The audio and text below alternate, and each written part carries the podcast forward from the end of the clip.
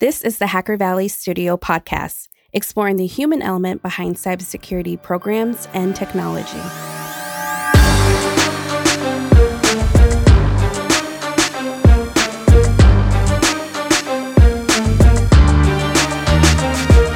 Welcome back to the Hacker Valley Studio podcast. In this episode, we have some exciting news to share with everyone. We have a new collaboration. We will be joining forces with Axonius. In this episode, we speak to the CEO and co founder of Axonius, Dean Sysman, to talk all about what this collaboration means, the founder story, the value story, and also the purpose story of Axonius and Hacker Valley Studio. This is an exciting time. We're so happy to share this episode with everyone. Let's jump right into it. What's going on, everybody? You are in the Hacker Valley studio with your hosts, Ron and Chris. Yes, sir. Welcome back to the show. Glad to be back again. And it feels really good to be in the studio today because we are joined by a very special guest this episode. Our guest is Dean Sysman. Dean is the CEO and co founder of Axonius who we'll be speaking to quite a bit. Uh, but Dean, it's a true honor and pleasure to have you on the podcast. Welcome to the show. Thank you very much for having me. It's a pleasure.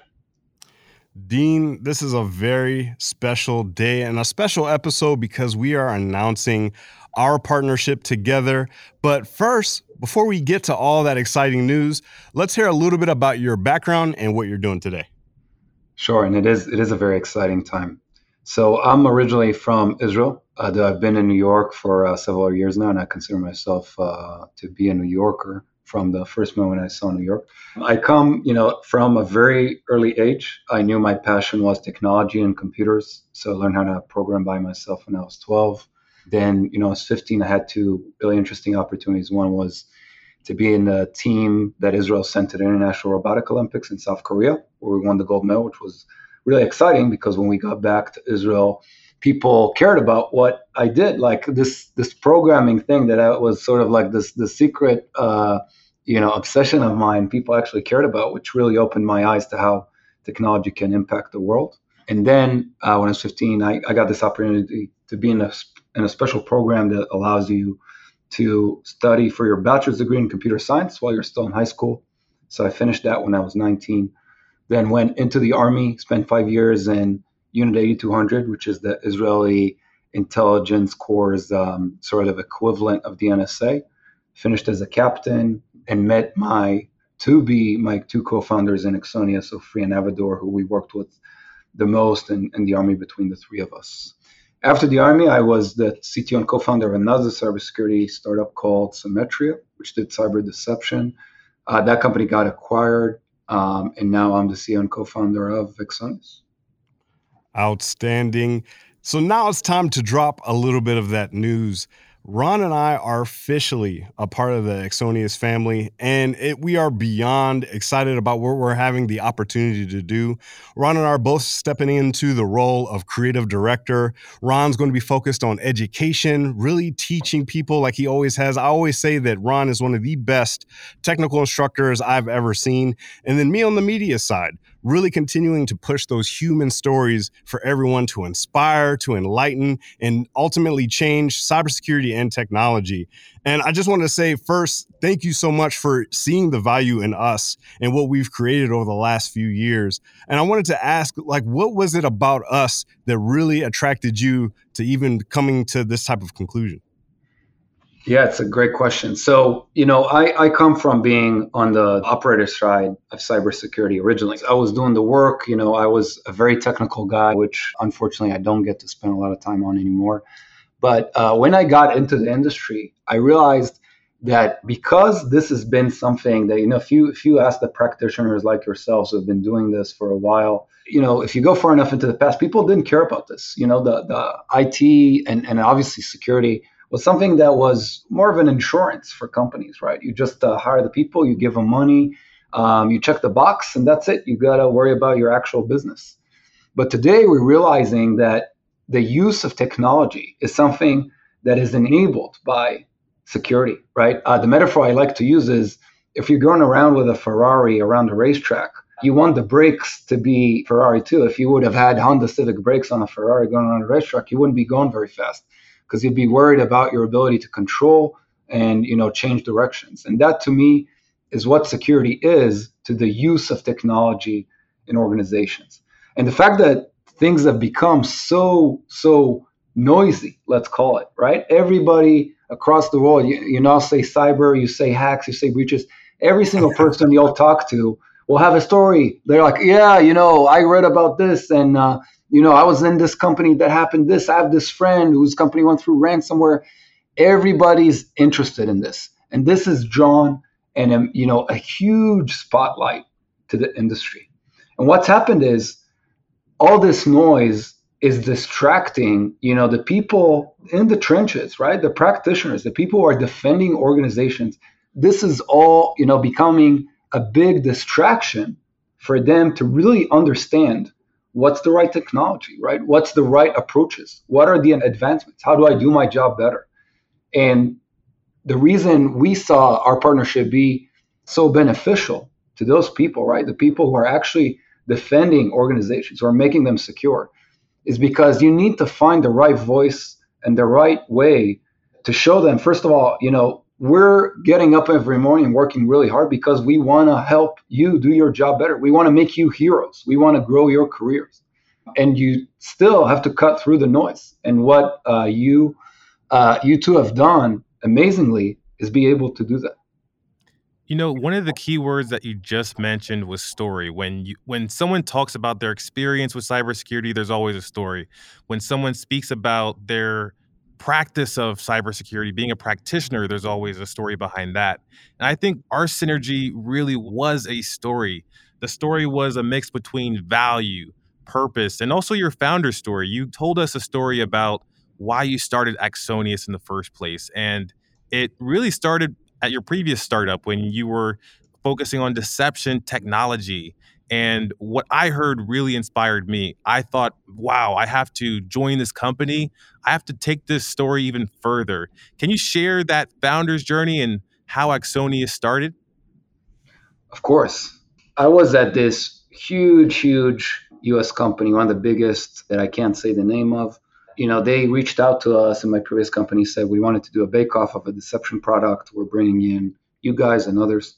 So I flew there in person to their, you know, Midwest headquarters, and uh, we're starting to deploy our solution.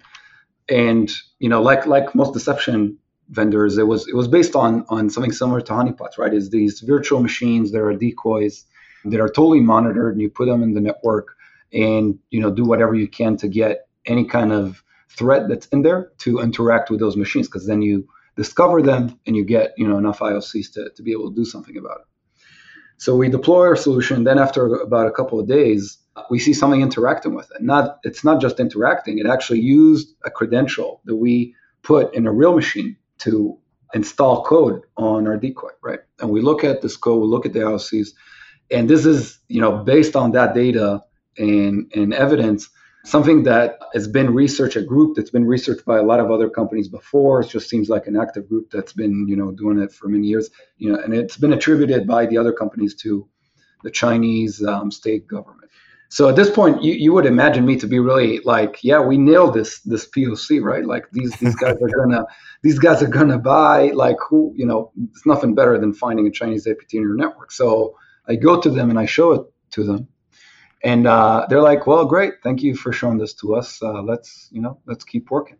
And I'm, I'm a little surprised that this is the, the level of of uh, excitement I get from their reaction. So I say, "Why, you know, why isn't this more surprising to you guys?" And they said, "Well, you know, we got a tip that this might be happening from someone, right? And uh, that's why we brought you guys in to do it. So thank you for confirming it for us. But more than anything, there's not really much we can do about it now." And I said, "Well, look, you know, there's a host name, there's an IP address of the machine that they came from, right? The machine they're operating from. And uh, we can look into that machine and you know understand more and maybe even start doing the incident response steps of, of kicking them out, cleaning the network. And they said, well, yeah, we're not going to be able to find that machine. And I said, no, no, this is not a decoy or anything. This is your machine, like a real machine in the network. And they said, yeah, we're not going to be able to find it. And, and I said, what do you mean? And, and they're like, you know, this is a part of the network that we don't really understand well. And I said, but you're the global security team. They said, yes.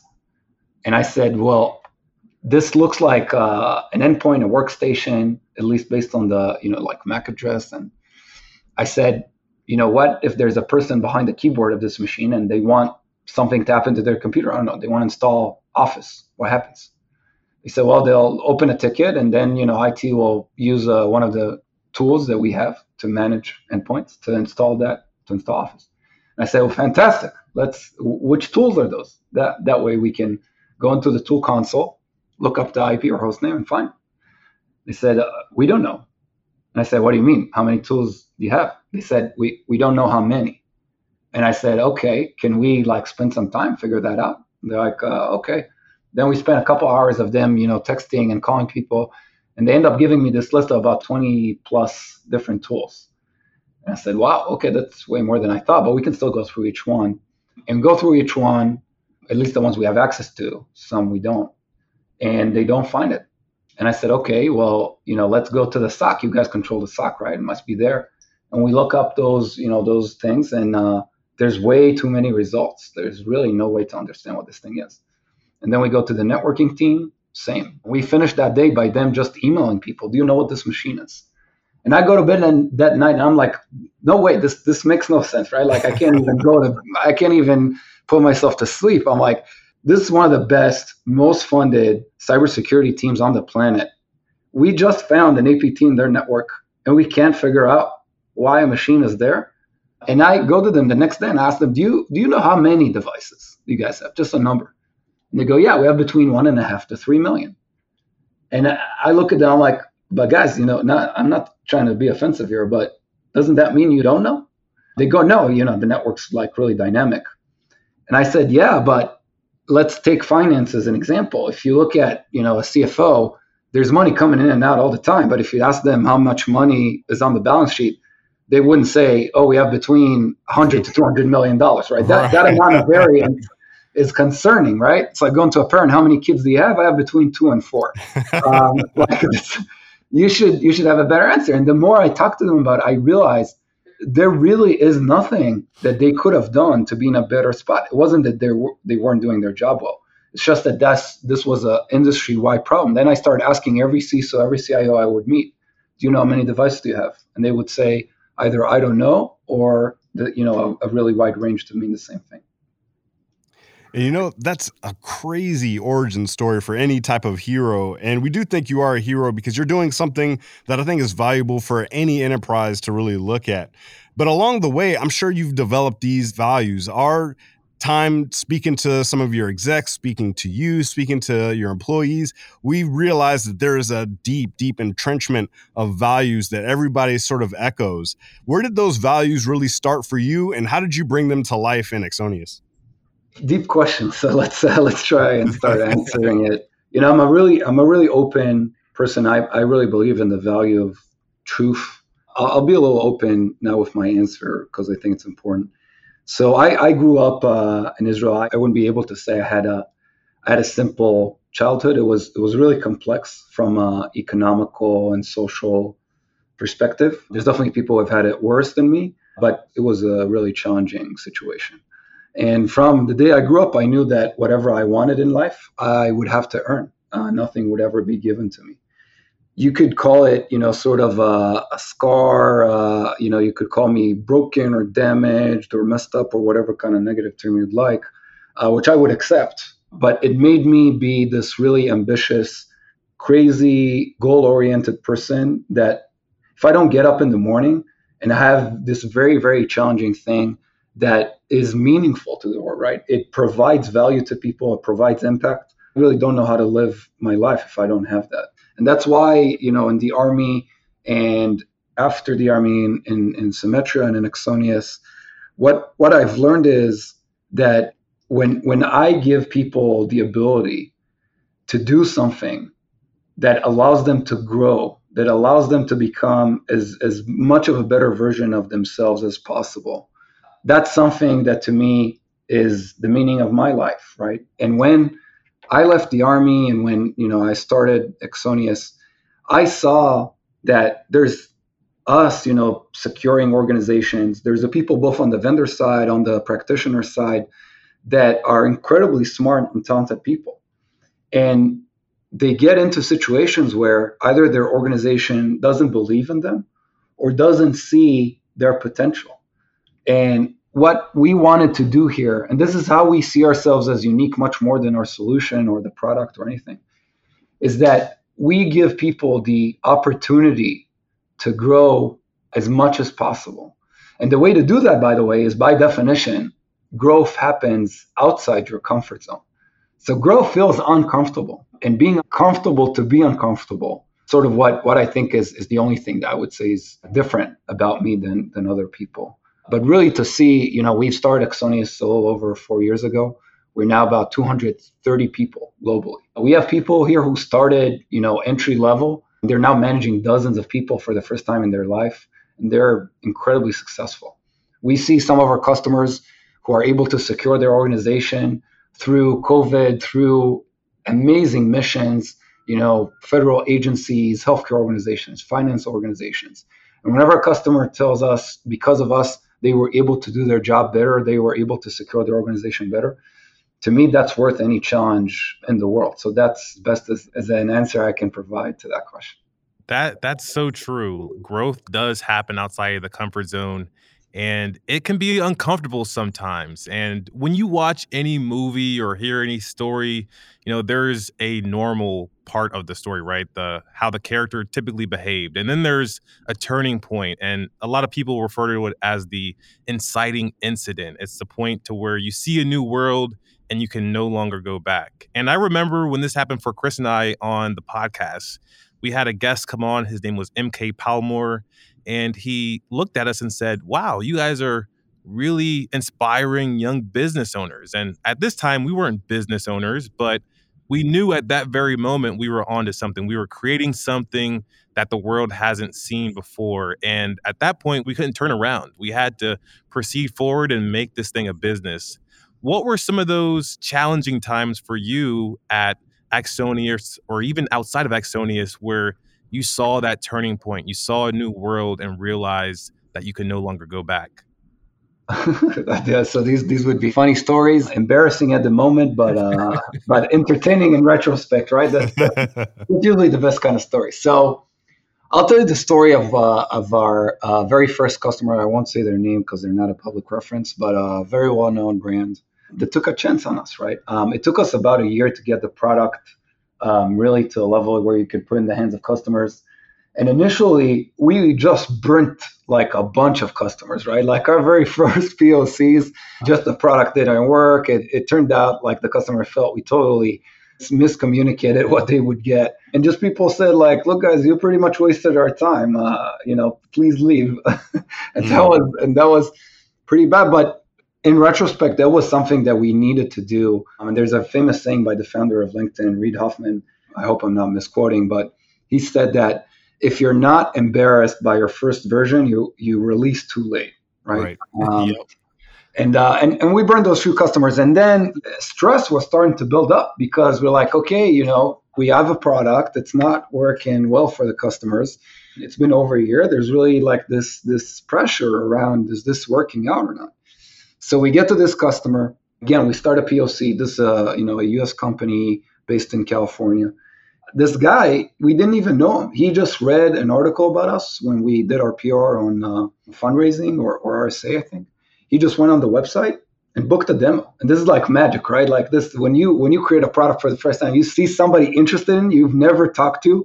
It's like, wow, I, I created something out of nothing. So we got a demo. He explains exactly, he has the same problem like everybody else. He doesn't see his environment well enough. He doesn't have control. He's tried like network based products before, they don't do the job. Um, he's tried agent based, and that's very partial. And he says it's a big risk for us not to understand what's in our environment. So we start a POC, and just like the other ones from the beginning, tremendous amount of, of issues on our side, right? Like the product has a lot of bugs they need a bunch of features we don't have. And we just, you know, we just did every single thing we could. We just really said, this is do or die. Like we got to make this this work out. And after a few weeks of working together, we had set to meet in Black Hat. Uh, this is exactly actually three years ago in Black Hat in August.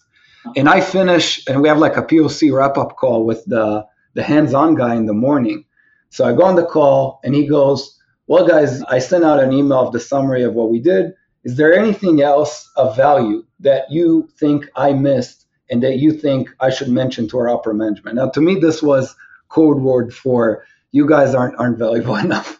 Um, and this we're not going to buy. And I was like, oh man, this is terrible. Like, why why can't we get this right? Like, I know the value, I know the problem. Why can't we make it happen for the customer? And then in the afternoon, I meet with he, he was a senior director at that time, I think, of uh, security architecture. And uh, right before Nate, our CMO, um, which you guys know very well, I, I talked to him and I said, look, you know, he's he's going to tell us he's not buying. This is going to be a disaster. And and Nate just goes, well, why is he not going to buy? And I said, look, they got a lot of value, but there were a lot of issues that happened along the way. And he said, well, did we do anything about it? And I said, yeah, we actually fixed each one like within a couple of days, but there were a lot of them. And uh, you know, the value that we showed is is really deep and differentiated. Specifically, we showed them there there's a huge gap in their in their agent deployment that they didn't know about. So he said, okay, let's show a presentation of you know the value we showed, but also a timeline of you know the features, the, the issues when they came up and when we fixed them. And I said, fine. So we go. Uh, this guy he comes into our room. We meet with him, and he says, yeah, yeah, I'm happy to buy. and I'm like, I, am trying to keep my composure.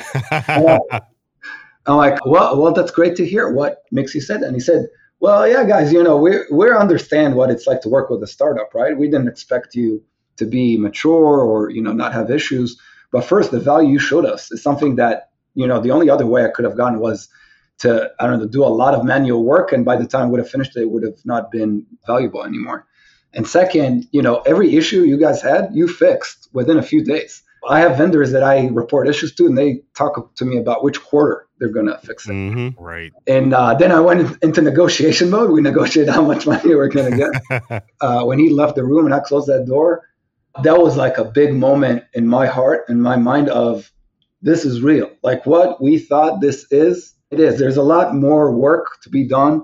There's all more to build. But like I told, you know, everybody in our company on all hands, I said, what is the determine determining factor of our success? It's the problem. This is a deep, painful problem that every organization has and, and needs to solve. Second, it's the product. It shows value very quickly. It's really easy to deploy.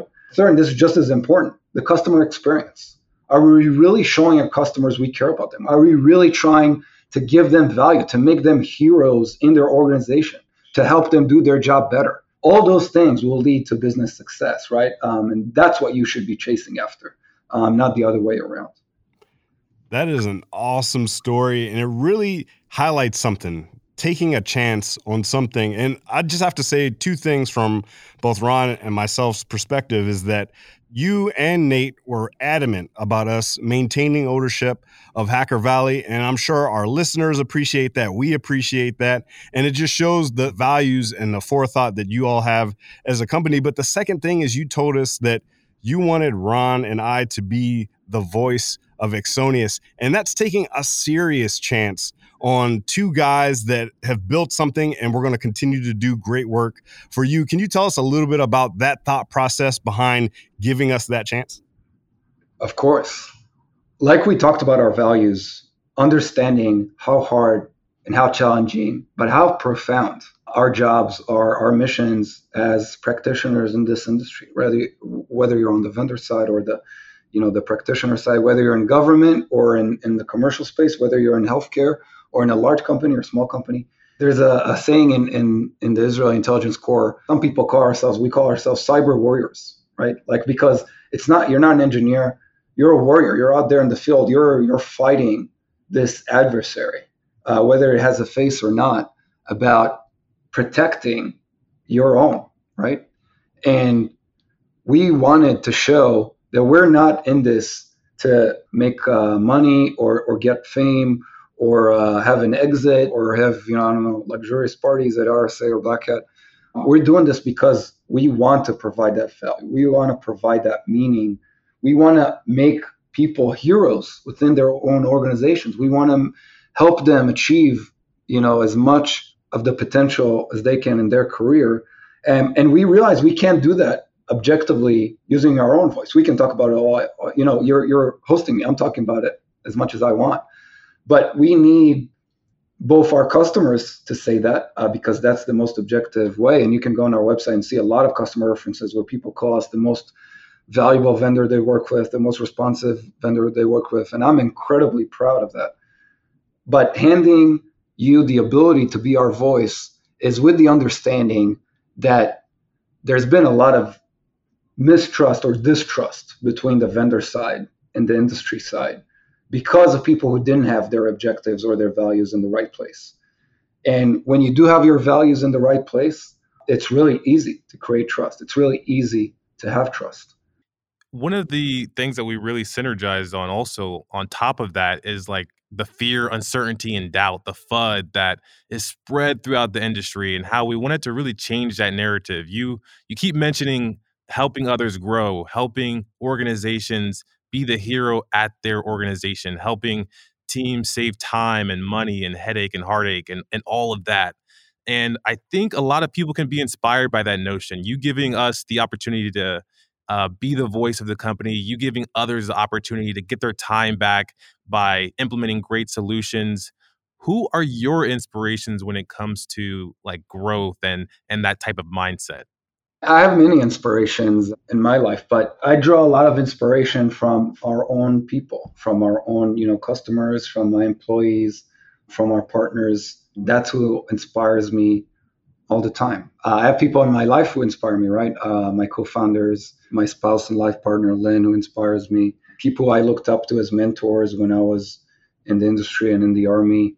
Um, I could tell you one one interesting story is uh, Ofri. Ofri, my co-founder and our CTO in our company. He was my commanding officer in the army for almost my entire service. He's he's an amazing figure. And funnily enough, I don't know if you guys realize this, but I could be a very stubborn and, and you know very single-minded kind of person. I don't, I don't know if this is surprise or not. I'm sure this is very true for a lot of people in our in our industry that gets us drawn to what we do.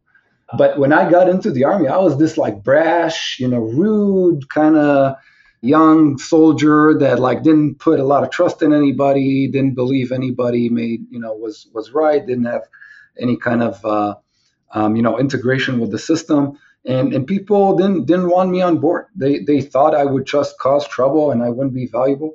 And Ofri took a leap of faith on me. He said, you know, I want this guy in my team.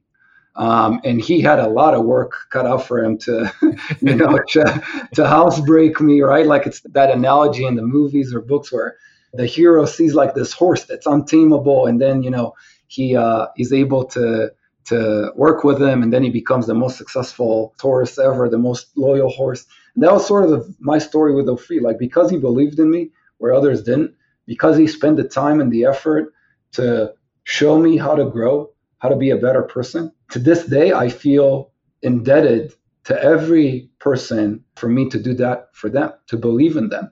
And if you look at our company, many of our executives, many of our leaders have been the first person who have done that job and they're now leading dozens of people, right? So I'll take Joe, our, our SVP of sales. He was the guy who closed that first deal. That purchase order from that customer I told the story of, he closed that deal. And to date, he's still leading our sales. And now he has dozens of people reporting to him. Nate, who's a guy who was our first US hire, obviously our first marketing hire. He's now our CMO. He's leading a team that's more than double the biggest team he's ever led before in his career. And to me, that's irreplaceable with, with anything else. That that's more important and more valuable to me than, than anything else. Dean, doing great work with great people is really a dream for anybody out there in the world, no matter if they're in cybersecurity or technology or outside of it.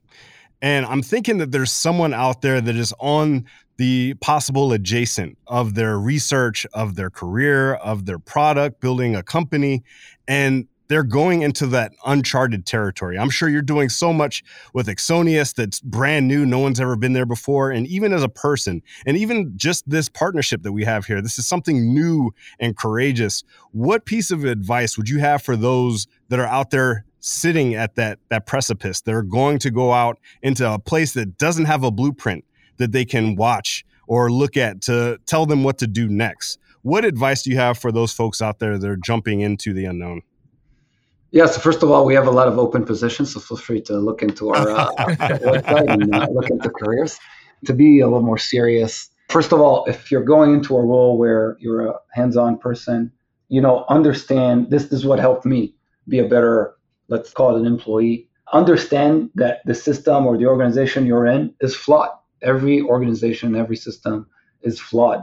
And the way to understand how to provide value is to accept those flaws and find the ways to either work around them or take advantage of them.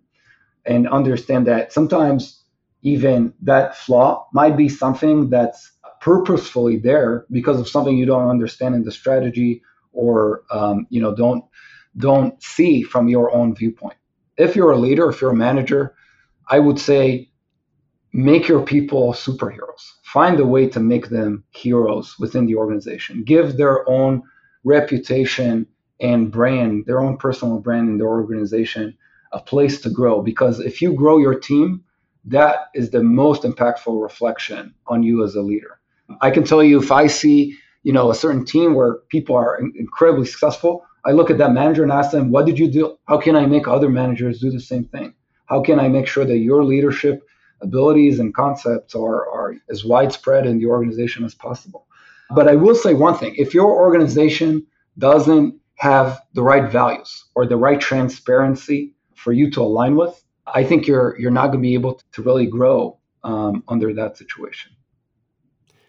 Dean, Thank you so much for hopping on the mics with us today. We are beyond excited to be on this journey with you. For the folks that want to stay up to date with you and all the great things that we're doing at Axonius, what are the best ways that people can do that? So uh, uh, feel free to go on our website, axonius.com. Um, all the resources, all the information is there. If you want to talk to us, you can book a demo. You can even trial the product yourself. Uh, we have a 30-day self-serve free trial. And if you want to email us, uh, you, you, can email me directly, dean at axonius.com. Um, and looking forward to have conversations with you. Awesome. We will be sure to drop all of those links and your email in the show notes.